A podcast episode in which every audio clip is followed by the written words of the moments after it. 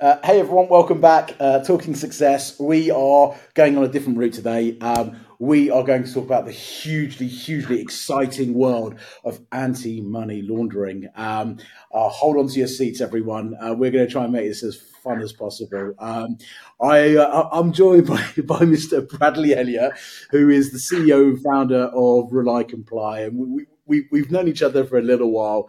And um, I, I do sort of uh, take the mickey out of him a little bit for being in the most exciting world of uh, AML and how riveting his uh, his meetings must be. So I said, right, I'm going to get you on the on, on the podcast. And I'm going to try and um, be serious for once and talk about you know the real serious side of anti money laundering um, because obviously it's very topical. Uh, anyone that's followed the news over the last uh, sort of few months or so will know that unfortunately South Africa has been grey listed, um, and that has a, a whole sort a whole raft of different sort of connotations and requirements that need to need to be done in order to transact uh, internationally. And uh, RelyComply under Brad's leadership uh, play play a crucial role in that. So I am probably going to take the Mickey out of him a few times, um, but we are going to cover some serious things, I promise. So Brad, listen, great to have you on board. Um, thanks so much for joining. Um, now, I've given you such a warm intro, I, I, I, kind of expect you to kind of follow me a little bit as well. enlighten us with some humour, right? Um, so bit, bit about you. Go on. I'll, I'll let you speak for Cool. Yeah, yeah. Well, well, thanks for having me, Darren. And um, yeah, anti-money laundering is actually probably quite a bit, quite quite fun. I think anti-money laundering compliance, on the other hand, is, is probably not as not as fun. Um, but I mean, this coming from someone who specializes in recruiting, I mean, listen, it's tit for tat, I guess, right? Um, so, um, so yeah, I mean, yeah, I'm Brad. I lead the team at RelyComply. We've been around for about three years. We are a uh, a single AML uh, or anti-money laundering compliance platform.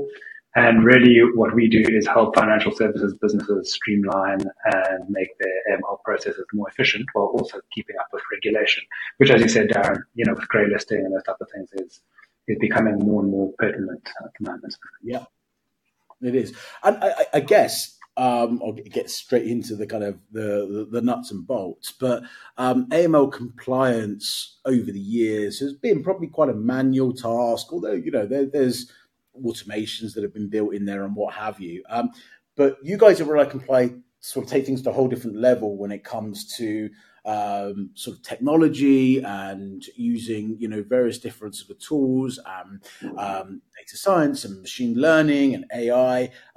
Um, why, uh, first of all, or is that a silly question? And secondly, how? Um, if you're allowed to reveal that without giving away too much of your own IP. Sure. I mean, let's let's hype it up with a bit of AI talk. No, um, no. More seriously, I think I think so. You know, Rely was RelyComply was born out of this observation in the industry, as you said. Two sides. One being very manual. So, like, how can we automate this to uh, make you know compliance teams' lives much easier? More efficient and also just more accurate. And, and that'll come to the data side. But also the, the whole market in the, in the kind, kind of compliance space, especially in ML compliance, is quite fragmented.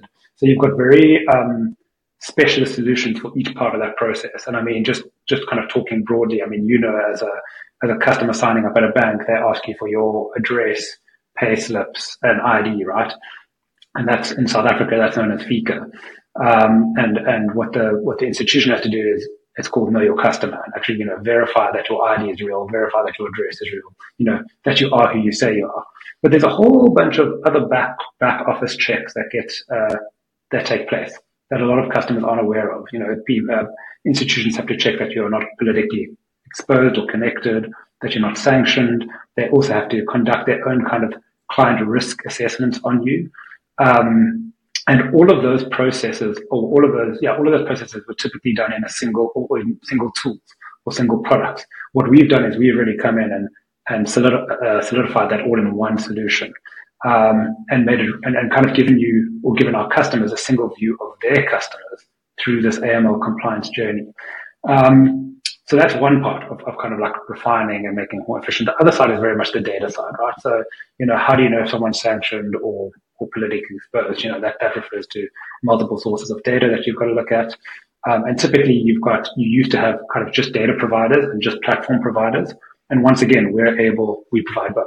And we're also able to work with third party data providers for, for these institutions. Um, what we do though is we really we put a machine learning layer underneath all of that. So whether we're ingesting our own data or ingesting a third party's data, it's about assessing that data to make it more accurate so that um, compliance teams aren't overwhelmed with what we call false positives, i.e., Darren Franks signs up. Darren Franks there's probably quite a few of you, I'm guessing. well, not of you particularly, but people with your name. I mean, we wouldn't want too many of you, but there's, there's many well, I don't know. I don't know. You should do a background check and, and, find out Listen, how many IDs I've got. Yeah, I mean, I don't know if, uh, yeah, if, uh, maybe I should say, should, I shouldn't say that, but if, my, if your dad was anything like mine, there might be more of me that I don't know about. But, um, anyway, um, but what I'm trying to say is like you, you, you don't want you want to reduce the number of false positives coming in. So that's one side. And then the other, the other part of the business or, or the other part of money, anti-money laundering focuses more on the transactional side. Um, and so you've got one side which is very much know your customer and one side which is very transactional, which goes, how do we identify money laundering patterns, um, in these vast kind of volumes of transactions that we're looking at? Sure. And that's obviously really where a lot of machine learning can come in and we can maybe elaborate on that a bit later. Yeah. Well, you, just just a couple of things, Brad, because you, you, mentioned sort of KYC, which I think a lot of people would be familiar with. You know, that's uh, every time you have to go and do something, you have to go and get KYC'd. As you said, opening a bank account, getting a loan. Um, I was going to say signing up for a phone, but that's slightly different because that's that's yeah. FICA, right? RICA. Um, but RICA, sorry. Um, but then you've got uh, KYB side, so know your business. Um, and I know with, with, my other hat on uh, with the FinTech Association, you, you, guys have kindly provided some services to us where you know we need to ensure that people that are coming into the association don't have some of these political ties you were talking about, or are not on any watch lists, or um, you know. Uh, uh are, are, kind of you know are good to go. Um, hmm.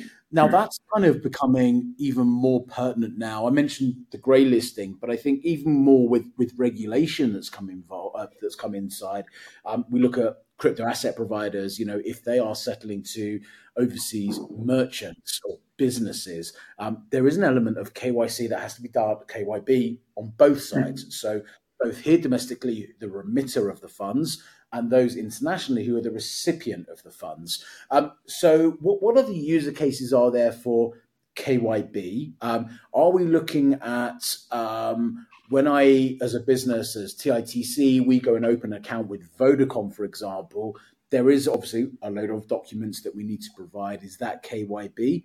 Similarly, if I go and engage with a law firm um, to represent me for something as, mm. as TITC, I have to provide a load of documentation to the law firm as well.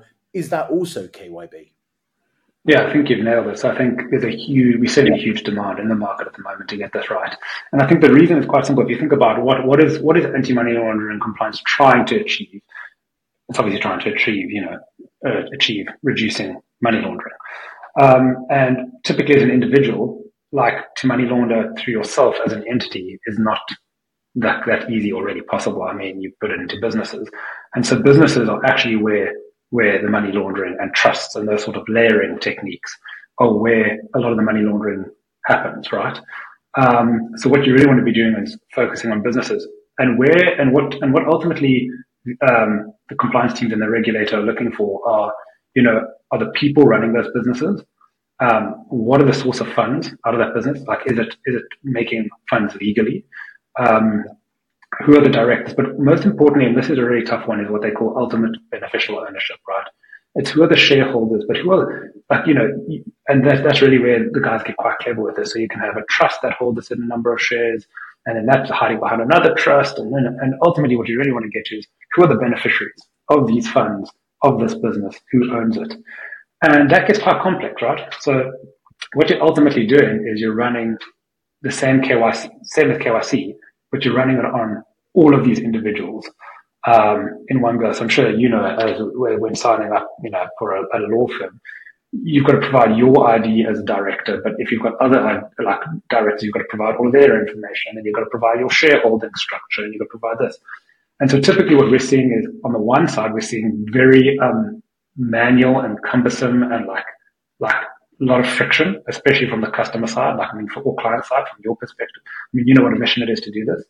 So from our side, we're trying to streamline that for our customers, you know, create really um, solid onboarding experiences that streamline this and automate it as far as reasonably possible.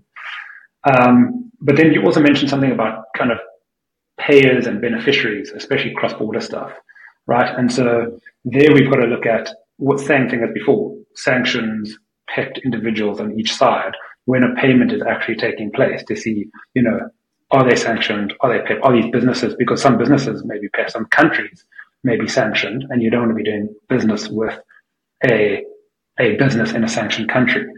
So you've got to be looking at all of these things, and that's really where we're pulling in all of this data, building up client risk assessment scores, and then obviously more on the uh, payment side, actually looking at um, each entity and seeing where are they, who are the who are the uh, beneficial owners, who are the payers, where are these funds coming from.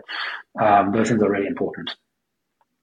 Um, okay, I've got a question for you. Uh, might be a bit controversial, but I'm going to ask it anyway. Um, so let's use the law firm example. Uh, when I go and um, I go and approach a law firm and say, "Can you act for us as TITC?" They say, mm. "Sure." Send us all your documents. I send all my documents, and I'm pretty sure because I've done this recently. Um, they did not ask me to consent to any form of data protection when it comes to um, background checks of directors and shareholders. Now, um, I have nothing to hide, no problem whatsoever, and I can speak for my other sort of directors and shareholders. But is there not an element here that says there's a bit of an invasion to privacy, or maybe there is, but clearly there's there's legislation around why you have to do this. Is there not a conflict between things like GDPR and um, the POPI Act here in South Africa? How how do you navigate that? It sounds quite complicated.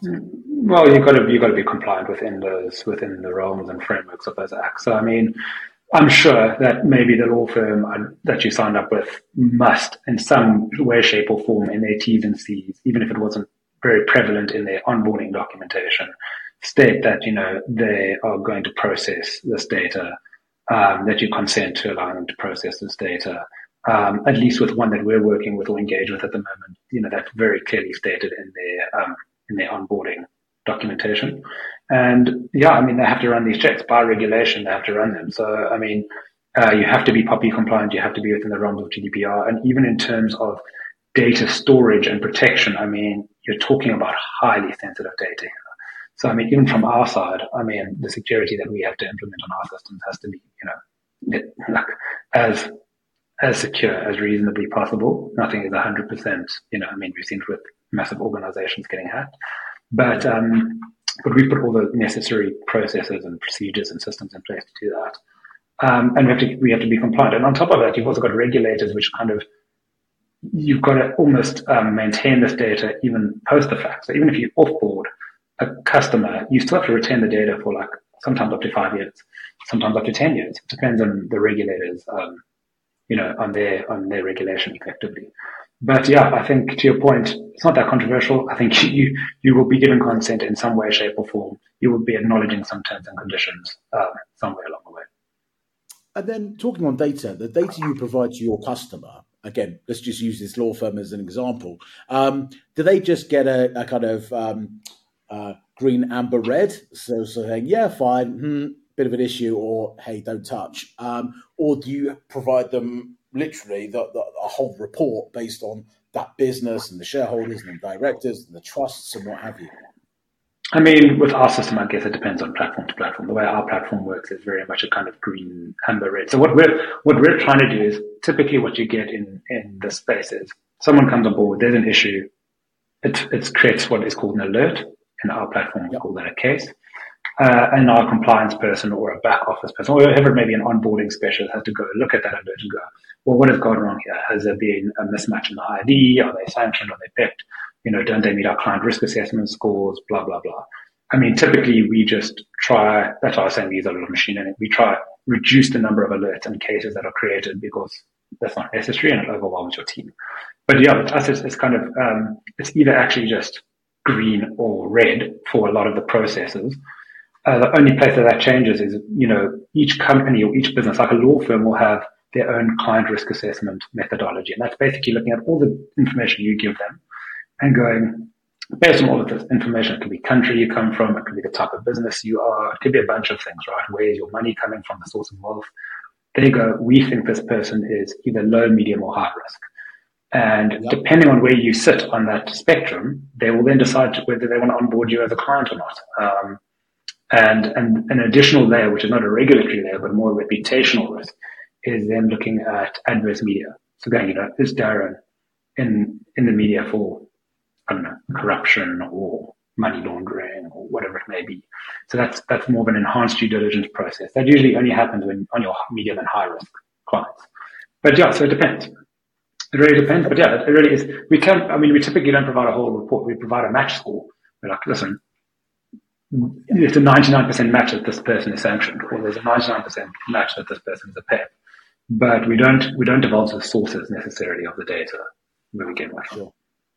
And I suppose just to make it clear, this is all focused on AML. This is not looking at people's social media sort of uh, posts because they may support X or Y. No, no. This is this is purely focused on the legislation around you know AML.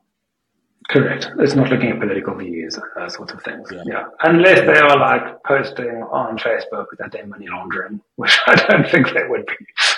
Although you never know. Oh. yeah, you never know these days, right? Some probably made a TikTok video of how they laundered money, but any, anyway. Um, okay, so let, us talk world of, of, of fintech. Um, and you know we've got lots of fintech players across Africa um, who um, you know provide various different products and services either to consumer or, B two B. Um, how would you help them with? Uh, I get the AML side, and obviously that's very, very important from a regulatory perspective. How do you help them onboard customers? Because I think everyone is looking at how do we streamline this process. You know, I can name a payment service provider here in South Africa that I tried to onboard with and quite frankly gave up because it was just more hassle than it was worth. Um, how do you help or how will you help maybe in the future? Maybe this isn't right now, maybe this is, you know, RelyComply 2.0. Um, how do you think you can help uh, fintechs onboard customers faster, more accurately, and more seamlessly? Well, I think there are two ways that come to mind kind of immediately. The first one is just the fact that our, you've got a single integration point. So if you do have, let, us say we've got, I can talk openly about this. We've got SnapScan as one of our customers, right? They're on board a lot of businesses, merchants, yep. both sole proprietors and, and larger businesses. And we've managed to streamline their, their onboarding process, you know, kind of saving them a couple, I mean, I can't remember the figures off the top of my head, but we've saved them a number of days in terms of actual onboarding of businesses. Um, because it took, you know, you know, you would think it would take a couple of hours. It took days to onboard a business. We've actually reduced that significantly. And I think they so they've got existing, um, they've got existing, let's call it digital touch points, right? You can go to SnapScan's website, you can sign up as a merchant. And so how we help them there is that we're a single integration point. We've got an API, like most tech businesses, but they're not having to integrate like, like I mentioned right at the beginning of the podcast, kind of you know, you've got usually four or five different services performing all of these checks and balances. We're one single kind of black box middle middle layer, if you want to call it that. And so it's one integration point that that helps them first and foremost. The second part that helps them is that it's highly automated. Um, so all of these checks and balances, once you hit submit, so if you go onto their site, you upload your ID doc, you upload your CIPC docs, etc., etc. You hit sign up. We run all of those checks and balances in kind of under 200 milliseconds. You know, it's, it's all done. It's all dusted. It's, we're making all the calls to the various services. And only if there's an issue will you then as a customer experience some sort of delay. So only if your ID hasn't checked out, et cetera, et cetera, will then, and, and going back to the point of false positives, you don't want, that, that's what typically happens is that you get 95% or plus of the cases that or alerts that get created are not real. They're just like, actually, no, that Darren Franks is not the sanctioned one, make him a customer. So okay. that's that's a one side, right? Then you've got a whole bunch, which is we're really seeing a lot of, and this is not necessarily a RelyComply 2.0, but this is on our roadmap to roll out in the first quarter of next year, is that we're building a very, um, very sort of flexible and customizable front end for businesses that don't have these digital touch points, which is a lot. You'll be surprised that don't have like websites where they're onboarding merchants. You know, they're doing stuff you know, law firm's great. I mean, did you did you sign up via a website for your law firm? I doubt it was probably via email. Probably email the probably email the person, right? Yeah. Cool. So why do that? Like, let's send you know a link that's highly secure, correctly branded, all those sorts of things. Allow that customer to come on onboard themselves through the process. You know, it gets really the use cases get really like complex but fun in a way because as a business you need to invite another director to fill in their details. So as opposed to emailing all the shareholders and going, hey guys, please send me all your CIPC docs, you just invite them. I mean, this is the way we envision it. You know, you just invite them. They then come fill in their details. And once it's done, the process is done. So we're trying to really streamline that entire onboarding process by giving businesses that don't have these digital touch points the ability to create them and brand them, obviously within limitations, uh, so that they can make the customer onboarding experience better and faster. Sorry, I was smiling there because you used the word fun, and then you were like, "Oh, we can." well, fun. The challenges are fun, not not not the compliance. Yeah. The challenges are fun. The challenges of solving these weird, like outlying use cases are fun, but uh, the actual process of onboarding is not fun. Ladies and gentlemen, that's the fun side of AML for you. Right? that's as fun as it gets. That's as fun as it gets. jokes aside, jokes aside, because this is a serious topic. I think you know, in, enabling any business who you know perhaps has you know digital infrastructure. So a law firm, you know, most of them are, are, highly digitized. But when it comes to the onboarding, you know, you still get sent through a PDF, and it's a pain in the backside to start filling it in and then you sign it and then you have to go and send it to someone else and they sign it. You might use, you know, an e-signature site, but then you've got to upload it. Mm-hmm. Just to have a link that you can send to someone and go, hey, listen, just fill in the blank or, you know, fill in the form effectively um, is so much easier. I can think of hundreds of user, thousands of user cases of companies that require this. Um, they may not necessarily have to conform with AML regulations because of the type of company they are or the business they Correct. service. But as good practice, to be able to onboard a customer, even if it's silly things like I need to know the billing address of the customer, I need to know their VAT number, I need mm. to know their CIPC document, and I really should have a, a, copy of their CIPC document because that's kind of good practice. Yeah. Just to be able to have that, I think about it, um, you know, I, th- I, think ticks a number of boxes. You mentioned earlier in terms of the, the balances and the checks that you make, and it's obviously based on various different criteria that um, you know the customer would need to put in. Um, how does that transcend to other markets in other geographies that perhaps aren't as sort of advanced in terms of the, um, uh, the, the, the data that's available? They don't all have the equivalent of CIPC that we have here or national ID numbers. Um, how does that work? And again, a follow up question, so you can answer them both at the same time. Um, if I'm not a South African resident and I don't have an ID number, but I have a passport number, does that further complicate things as well? And how do you navigate that? Yeah, it's a great question. Um, it's a really, really good question. So I'll look at it from one, one, from a regulation point of view and then one from another data point of view. So some jurisdictions may have sure. regulation that's lighter than ours and, and easier. That is the configurability kind of thing from a platform perspective for us, right? We just configure the platform to whichever jurisdiction you operate in. The data side is a really, really interesting one because as you said, like even in South Africa, let's take a look at it this way there is no register for um, shareholders and companies. CIPC is busy doing that now. CIPC is busy yeah. saying, listen, you guys need to submit. And same with trusts, right?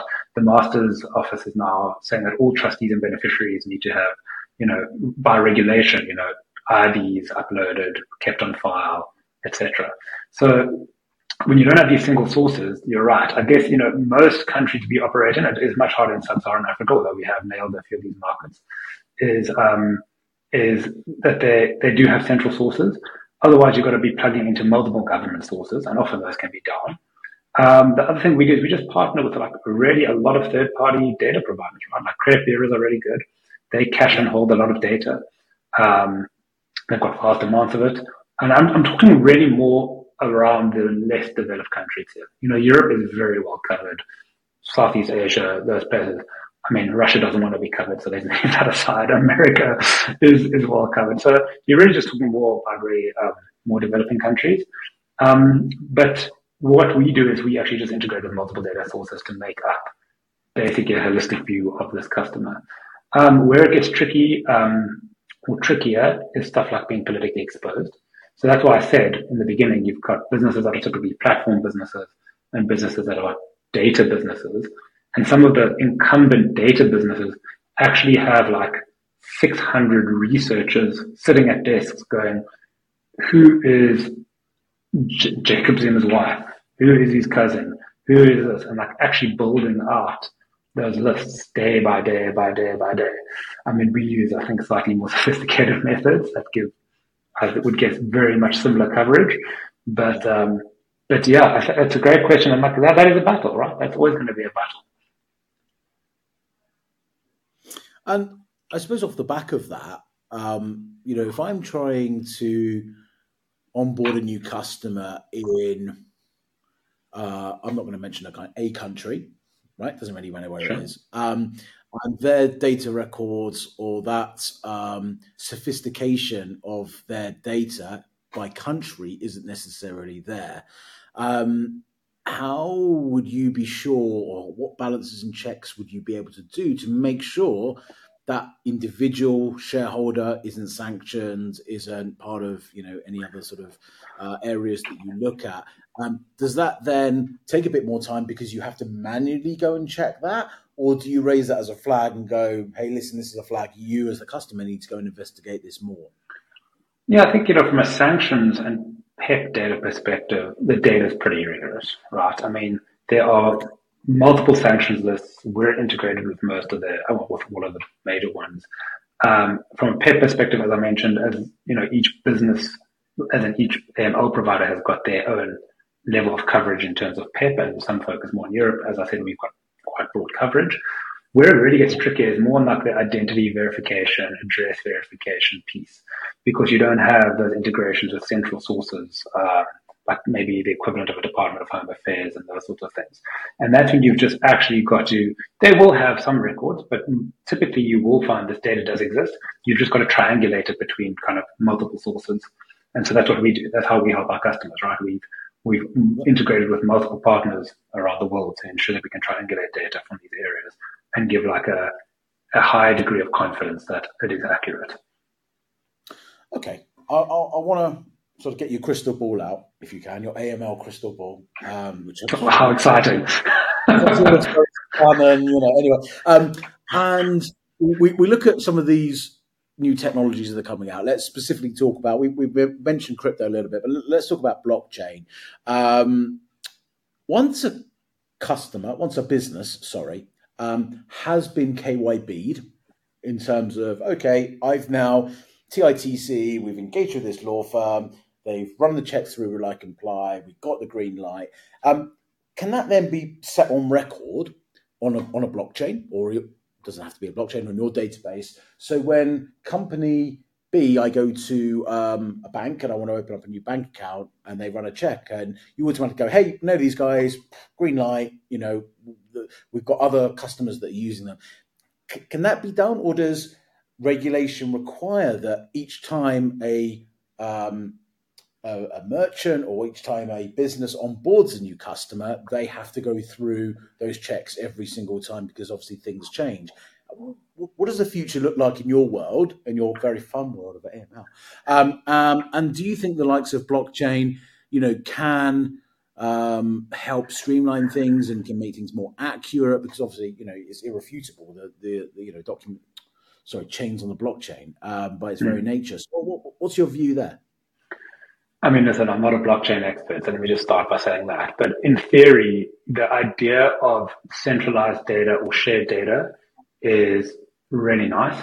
Um, in practice, it can get difficult. To your point, so so what stops it at the moment is reg, is reg, is basically some of the regulation you pointed out into both both in terms of GDPR and POPI. So there's a there's a privacy data issue. Number one, like I as business A cannot share your data with business B when you have not consented for that business B to have your data, right? As simple as that. Um, there's a regulatory uh, there's a regulatory requirement as well as you mentioned, where as an accountable institution, you the regulation states that you may not hand off or kind of outsource your compliance or AML compliance regulation, right? So you can have tools and platforms like us, but we couldn't go and actually work the alerts as a business for you. You would have to do that. You have to be, you cannot, you cannot have a third party looking after your, your actual compliance function, if that makes sense. So that's what the regulations did. Um, where I see the future of this becoming really a lot more powerful is more is less on the KYC side or KYB side and more on the kind of transaction monitoring side. So maybe to, maybe just give a quick back definition of transaction monitoring. It basically is looking at a huge volume of historic transactions to identify patterns of money laundering. Like there's fast inflows and outflows of money. Uh, this product is being used for why when it shouldn't be. You know, there's a bunch of rules and there's a bunch of patterns that can be picked up. Now, what happens is each financial institution, this is more applicable to transactional institutions like banks that are processing huge volumes of transactions. Um, they have to report these transactions up to the regulator. They don't have to take action on them, but they have to um, they have to report them. It's not the institution's responsibility to investigate. It's the regulators, right? So there's a re- there's a reporting requirement that's required, and they've got a certain time frame in which they need to submit these reports in order to be to be um, investigated. And that's we can go to grey listing and why we why I kind of think it's ineffective later on. but um, but now if you've got all of these financial institutions that are like submitting all of these reports across all of these transactions, a really good use case or scenario of this, like looking into the future, would be to like actually have a more shared kind of view, either across those institutions, but like all banks are working together to kind of look at transactions between all of them and their institutions, as opposed to like reporting in these silos up to a single regulator who, to be quite honest, doesn't have the capacity or capability to look at them holistically. Alternatively, the regulators need to get up to speed and go, amazing, we've got like 17 banks get sending us reports. Like, how do we identify the patterns across all of these transactions, not just a single bank's transactions? So I think that's where use case. When you go, when you start talking about blockchain and like, yeah, I mean, in theory, from a KYC and KYB side, of course, you know, it's a, it's a decentralized database, you know. um, so if you can have that level of verification, sure, but I guess there's more regulatory constraints there than practical constraints my CTO will probably watch this and kill me and say you're wrong. But that's my view. but I, I, think you can see from um, uh, you know a digital identity, having a verified digital yeah. identity is a, as an individual makes a hell of a lot of sense, right? Because it means that yeah.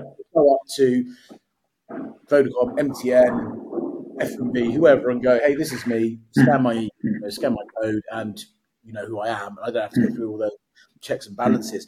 I guess for a, for, for a business though, um, especially for a larger business with more complex structures where they've got you know different shareholders, they've got different trusts, mm. they've got different you know ownership. A director gets uh, you're an A, you're a CEO of an AI business and your board fires you without any warning. You know there are those type of things. Now you've got to now you've got to remove yourself from the blockchain because you're no longer the CEO or director. Then yeah. they beg you to come back two days later, and now you've got to get added back on again. So you know, things become tricky. Um, you know what? It's, it's Monday the 20th of November. I'm not sure whether Sam is CEO or he's on the board or he's. None of I don't think he knows. I don't think anyone knows. No. you know what? I'm, I'm, we're digressing a little bit here, but I, I just cool. this is one big PR stunt. Hey, because um, how you can make you know that sort of noise in a market. Um, and uh, it'd be interesting what Microsoft shares do when uh, the market opens in a few mm. hours' time. But, uh, anyway, I think I think one thing I've learned being in this space is that um, don't underestimate the the lack of governance in any of these big tech companies. We've seen it in Uber, we've seen it in WeWork, we've seen it in FTX. I mean, literally like approving payments on Slack. Like governance is not, uh, yeah, and I'm not even really compliant. I'm not one of those people. I like, yeah, this yeah. has happened for, for, years, right? I remember um, HP bought a company in the UK. Uh, I can't remember the name of the company. Um, and they uncovered like a year later that there wasn't anywhere near the kind of uh, revenues or profitability or money in the business that there was. And you're going, surely check a bank statement does some, does some due diligence, right? Surely. Um, anyway, surely uh, SoftBank do, surely Sequoia do. no. no, well, it doesn't work that way. On that note, um, so listen, um, Brad, um, we, have spoken about some of the future of um, sort of where AML could go to or compliance can go to. Um, we, we, did touch on crypto, but maybe we should give it a little bit more airtime because it is quite a complex area. Um, we've got legislation coming in here in South Africa. We've got countries, other countries in Africa that are trialing CBDCs. We've got other countries that are, um, you know, banning crypto, you know, mm. trading full on. You know, Egypt. You know, you crypto is just completely disallowed, even though mm-hmm. I think mm-hmm. they have the highest number of crypto traders globally, which mm-hmm. is bizarre. Anyway, um, where, where does um, where does the future sit for you guys in the world of AML and compliance um, with crypto, which by its very nature should be decentralized? Um, we've then got DeFi, um, which is kind of the next sort of iteration of financial services, you know, completely decentralized. Um, yeah that seems to be very, very complicated given by its pure definition, this is sitting outside of the formal formal financial services sort of industry. Um, how on earth do regulators regulate this when it's been designed not to be regulated? Mm. How do these companies ensure that they can't be charged by the SEC for AML, money laundering, um, for you know financing terrorism, etc., etc.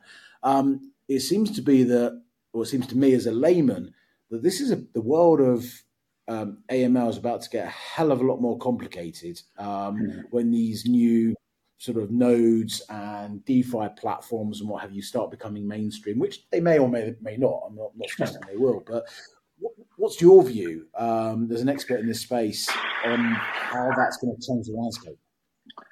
Yeah, I mean, this is such a, as you said, this is a very deep, complicated topic which we could spend many hours on. I mean, my, my kind of top line view is that there's nothing wrong with crypto, right? I mean, there's there's absolutely no, nothing wrong with an alternative base of let's call it currency or being able to transact. I think the, the appeal of it, of it was that um, you know no one knows you know who the crypto belongs to, and that kind of anonymous anonymous kind of um, trait that crypto tends to have was very appealing for a lot of people. Mm. But why is it appealing is what you've got to ask yourself, right? And it's typically appealing because you're trying to evade tax, or you maybe you have a certain philosophy that the government should know what you own or have. And some of these things may have merit, and some, I mean, not tax evasion, but other things, and, and money laundering, right? And so I think regular, in some way, shape, or form, like the regulation of crypto is a good thing like I think we see this with all technologies that are very cutting edge that are used for these sorts of like applications. There's a phase where it goes really, really quickly, and then unfortunately it needs to be regulated to a point um, in order for it to be adopted at mass and give people the security and comfort that they're dealing with. Otherwise, you end up with stuff like FTX and those sorts of things, right? So um, if you've got nothing to hide, I mean, you're, you're looking for an alternative way to transact. That's what you're looking for, right? You don't, you don't want to use money. You don't want to use cash. You don't want to use, you don't want to be beholden or believe that maybe a central reserve should dictate how much your dollar or rand is worth. And that's all okay. Then you invest in crypto. But unfortunately, the, the rules of the world still apply. You still have to pay your taxes and do those sort of things. So I mean, there's guys that specialize, are companies that specialize in what we call like on-chain transaction analysis, like Chainalysis. I mean, I'll call them out. They're a brilliant company. We don't want to get into that space because they've just got it so well covered and they really are experts in it. Um, but from a KYC, KYB side, I think you've got to look at it like you're any other business. You're signing up for effectively a financial service because that's what crypto is. Crypto is effectively in some way, shape, or form, whether it's decentralized, or not. It is a financial service. So I think there is needs to be there will be a partnership, and I mean I think you you saw it um, FinTech Summit last year or FinTech Africa. I can't remember. Sorry, last year where it was very much like mentioned um, around the regulators working with crypto, and that's what it is. It's about working together because let's be honest, compliance and regulation they're not great for business. Like, I mean, I'm going to call a spade a spade. They slow things down. They're often not logical. Like no, it's true. It's true though, Darren. Like, you know, it's bureaucracy. Some of it's a lot of bureaucracy. It doesn't actually have a, an effect on, on, um, on the outcome.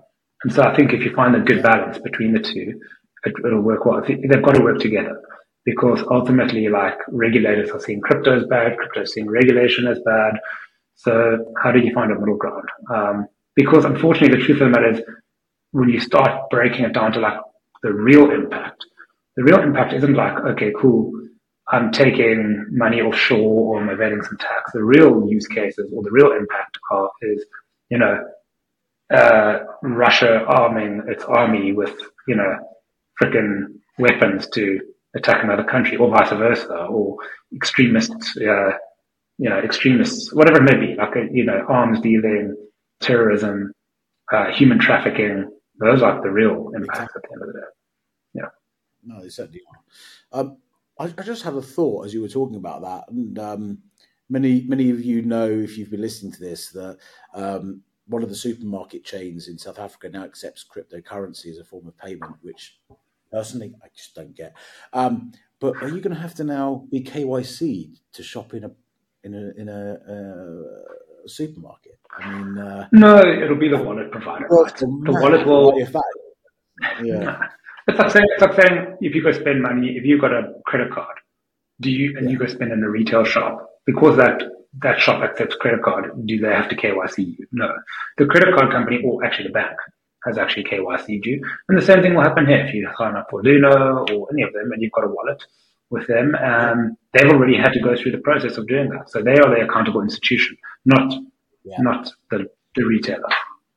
Not the retailer, because yeah, that wouldn't be a nice experience, hey, having to get KYC'd every time you want to. um, no, definitely not.